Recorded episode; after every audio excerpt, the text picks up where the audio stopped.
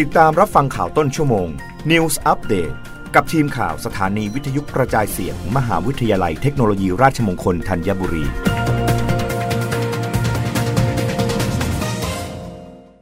รับฟังข่าวต้นชั่วโมง โดยทีมข่าววิทยุราชมงคลธัญบุรีค่ะ มทรธัญบุรีเตรียมจัดกิจกรรม Open House RMUTT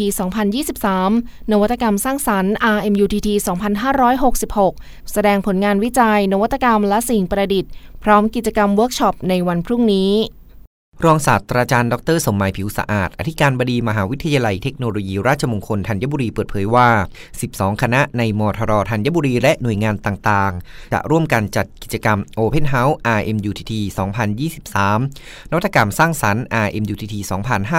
2566 กิจกรรมเปิดบ้านให้ทุกคนได้เข้าเยี่ยมชมศักยภาพ และความเคลื่อนไหวต่างๆ ของมหาวิทยาลัย ที่มุ่งดำเนินการบนฐานความคิด มหาวิทยาลัยนวัตกรรมที่สร้างคุณค่าสู่สังคมและประเทศวันที่ 18 ถึง 20 มกราคม 2566 ณ หอประชุมราชมงคลธัญบุรี จังหวัดประทุมธานี เข้าชมฟรีไม่มีค่าใช้จ่ายสำหรับกิจกรรมเปิดบ้านปี 2566 จะประกอบไปด้วยกิจกรรมย่อยที่หลากหลาย ให้ผู้ชมงานได้ร่วมเวิร์กช็อปสัมผัสการเรียนการสอนจริง ได้เห็นภาพและเป้าหมายในการเลือกเรียนในสาขาวิชาที่ต้องการ และประกอบอาชีพในอนาคต รวมถึงการสอบถามข้อสงสัยจากรุ่นพี่และอาจารย์ ซึ่งจะช่วยให้ได้คำตอบ และมองเห็นโอกาสต่อไป ได้เรียนรู้รูปแบบการเรียนการสอนของมทรธัญบุรี พร้อมไฮไลท์สุดพิเศษ การแสดงผลงานวิจัยและนวัตกรรมของคณาจารย์และนักศึกษา ด้วยจัดกิจกรรมหลักที่หอประชุมราชมงคลธัญบุรีมทรธัญบุรีจังหวัดประทุมธานี ทั้งนี้ยังมีกิจกรรม on tour รอบมหาวิทยาลัย กิจกรรมแนแนวการศึกษาต่อ การฝึกอบรมอาชีพระยะสั้น กิจกรรม International Day และการจัดถนนสายวัฒนธรรม รวมถึงการแสดงของนักศึกษาควบคู่กันไป ผู้ที่สนใจสามารถติดต่อสอบถามข้อมูลได้ที่เว็บไซต์ www rmutt.ac.th หรือที่ Facebook มหาวิทยาลัยเทคโนโลยีราชมงคลธัญบุรี และหมายเลขโทรศัพท์ 02 549 3690 นัทพลดีอุด ทีมข่าววิทยุราชมงคลธัญบุรี รายงาน